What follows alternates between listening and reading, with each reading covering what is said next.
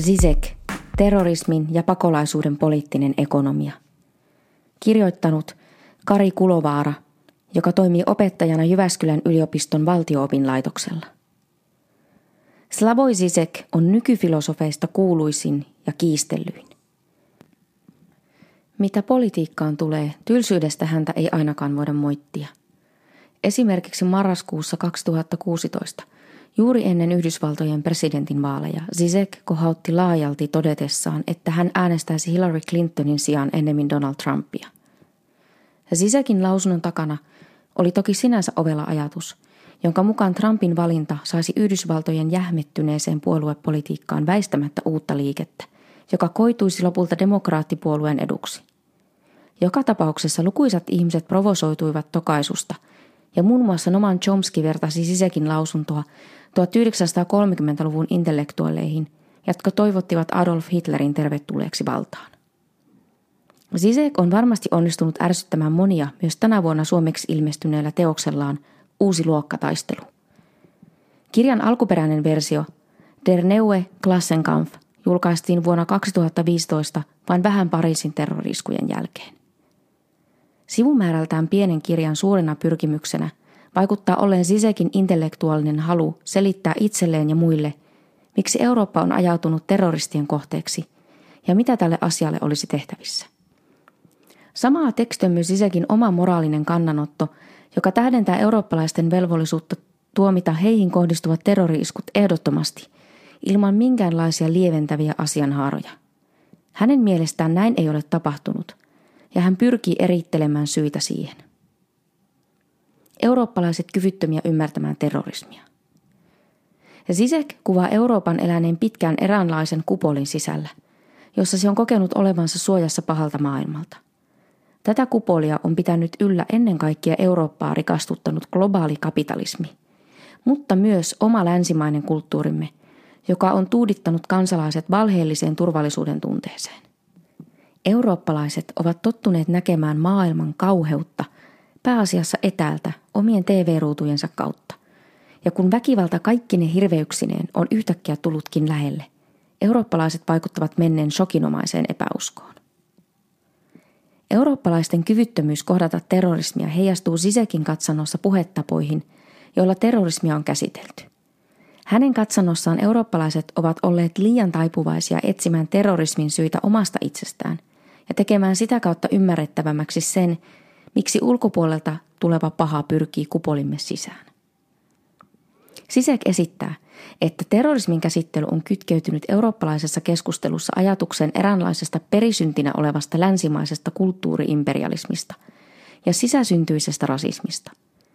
Toisaalta taas julkista keskustelua terrorismista ovat hankaloittaneet oletukset siitä, että länsimaisen elämäntavan puolustaminen olisi itsessään rasistista – tai että islamin kritisoiminen olisi islamofobiaa. Ja Zizek vaikuttaakin ajattelevan, että eurooppalaiset kamppailevat yhtä lailla itsensä kuin terrorismin ja pakolaisongelman kanssa. Yhtäältä eurooppalaiset jakautuvat naiviin, rajat auki ajatteluun, toisaalta taas populismiin ja vierasvihamielisyyteen. Kumpikin ajattelutapa on haitallinen. Naivius estää tehokkaan taistelun terrorismia vastaan, mutta toisaalta vakavan uhan muodostavat myös populistien ajamat menetelmät eurooppalaisen elämäntavan suojelemiseksi. Maailmanlaajuinen talousjärjestelmä ajaa epätoivoon. Zizekin kritiikin kärkenä on ajatus, jonka mukaan terrorismin ja laajemmin pakolaisuuden syitä käsittelevässä keskustelussa on vallalla liiallinen Eurooppa-keskeisyys, jossa keskitytään hakemaan syytä pelkästään omasta maankolkastamme – Tällainen Eurooppa-keskeinen maailmankuva ei kuitenkaan huomioi sitä, että aikaamme määrittää ennen kaikkea globaali kapitalismi. Globaalissa kapitalismissa ei Sisekin mukaan enää ole mitään erityisesti eurooppalaista, ja hänestä sitä voisi yhtä hyvin kritisoida vaikkapa aasialaisista arvoista. Sisek näkeekin varsin ironisena sen, että yhtäällä länsimaisuutta vaikuttavat kritisoivan eniten juuri ne tahot, jotka toisaalla haluaisivat pehmentää globaalin kapitalismin negatiivisia seurauksia toteuttamalla nimenomaisesti länsimaisia perusarvoja, kuten tasa-arvoa ja hyvinvointivaltiota. Juuri globaali kapitalismi luo sisekin mukaan maailmanlaajuista epätasa-arvoa, hätää ja puutetta oman toimintalogiikkansa kautta. Globaali kapitalismi on siten terrorismin ja pakolaisuuden pohjimmainen syy, joka ajaa ihmiset uuteen nykyaikaiseen luokkataisteluun. Ja Sise korostaa, että Eurooppaan kantautuva pakolaisvirta on lähtöisin juuri sellaisista maista, joissa julkinen valta on enimmäkseen toimintakyvytön, kuten esimerkiksi Syyria, Libanon, Irak, Libya, Somalia, Kongo ja Eritrea. Syy siihen, että valtiovalta on näissä maissa tuhoutunut, johtuu hänestä ennen kaikkea kansainvälisestä politiikasta ja globaalista kapitalismista. Sisekin mukaan on ymmärrettävää, että paettuaan kotimaansa hätää Eurooppaan ihmiset eivät koe olevansa länsimaille kiitollisuuden velassa, koska he syyttävät hädästään juuri niitä. Moni pakolaisista on paitsi nöyryytetty, myös vihainen.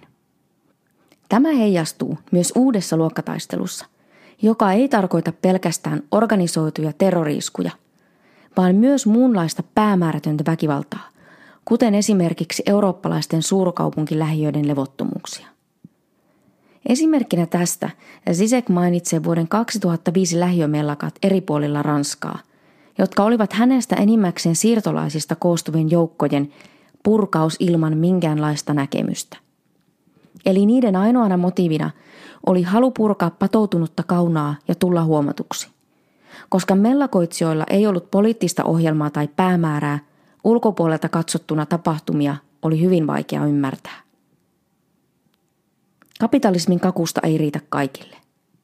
Sisekin mukaan on ymmärrettävää, että pakolaiset pyrkivät Eurooppaan ja mielellään vielä sen rikkaimpiin kolkkiin. He haluavat osansa kapitalismin avulla luodun vaurauden kakusta ja hyödyntää läntisten hyvinvointivaltioiden tarjoamat edut. Ongelmana tässä on se, että pakolaisten mielissä olevien haavekuvien ja todellisuuden välillä on ylitsepääsemätön ristiriita.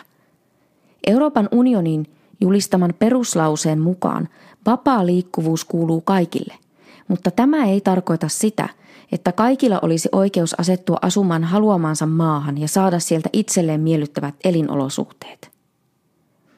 Tällaisten oikeuksien toteutuminen vaatisi sisekin mukaan radikaalia yhteiskunnallis-taloudellista vallankumousta ja Euroopan unionin laajentumista kattamaan koko maailman. Tämä taas olisi jo kapitalismin omien toimintaperiaatteiden vastaista. Kapitalismi haluaa tavaroiden ja työvoiman vapaata liikkuvuutta, mutta samalla se haluaa kontrolloida yksilöiden asettumista tietyille alueille, koska sillä ei ole varaa tarjota kaikille ihmisille yhtäläisiä vapauksia ja oikeuksia.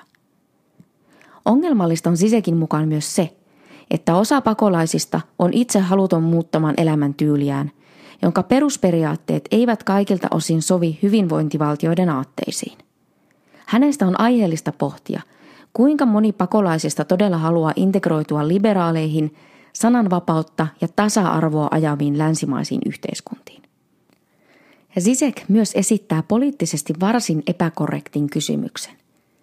Missä määrin ongelmallinen nykytilanne on abstraktin monikulttuurisuusaatteen syytä – koska vastavuoroisen suvaitsevaisuuden ihanne on usein jäänyt toteuttamatta erilaisten kulttuurien ja ajattelutapojen yhteentörmäyksessä.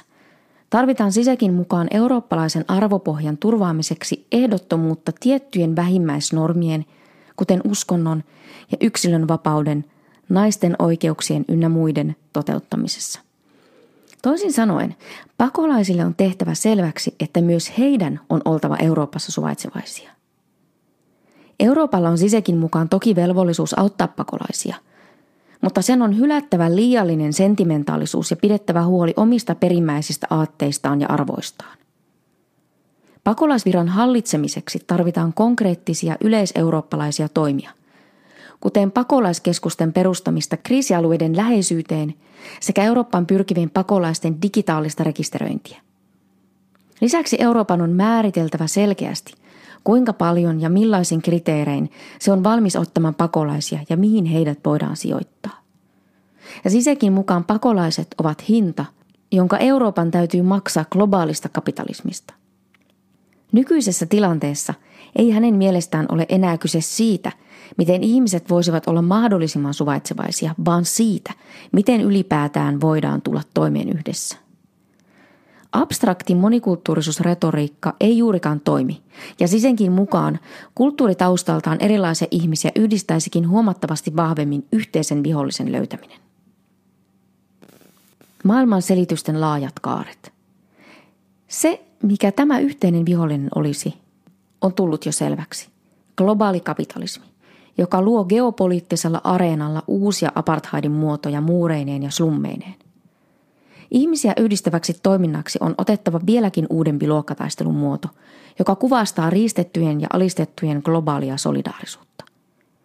Ikävä kyllä, Zizek ei kirjansa loppupuolella juurikaan avaa, mitä tämä käytännössä tarkoittaisi. Uusi luokkataistelu keskittyy pitkälti terrorismin ja pakolaisuuden ympärille kiinnittyvien seikkojen, eli Zizekin mukaan tabujen käsittelemiseen – Parhaimmillaan kirja onkin juuri silloin, kun Sisek perkaa eurooppalaisen poliittisen diskurssin ongelmakohtia ja esteitä, jotka hankaloittavat vapaata ja ennakkoluulotonta keskustelua. Lukijan kannalta harmillista kirjassa on se, että Sisek tyypillisen tapansa niputtaa hyvin suuria käsitteellisiä kokonaisuuksia yhteen pyrkiessään esittämään laajempia maailmanselityksiä. Erityisen ongelmallisena näyttäytyi tekstissä Sisekin taipumus linkittää toisinaan terrorismin ja pakolaisuuden käsitteet toisinsa siten, että ne vaikuttaisivat muodostavan lukijan silmissä yhtenäisen asiakokonaisuuden. Tätä voidaan pitää selkeänä virheenä. Mikäli kirjan lajityypiksi nähdään pamfletti, räikeätkin yleistykset olisivat toki hyväksyttävissä edellyttäen, että terminologia säilyy johdonmukaisena. Näin ei uuden luokkataistelun kohdalla läheskään koko ajan tapahdu. Puutteistaan huolimatta uusi luokkataistelu onnistuu juuri siinä, missä Zizek yleensäkin suoriutuu parhaiten, herättämään ajatuksia. Hän ei epäröi esittää poliittisesti epäkorrekteja kysymyksiä silloin, kun kokee ne tarpeelliseksi.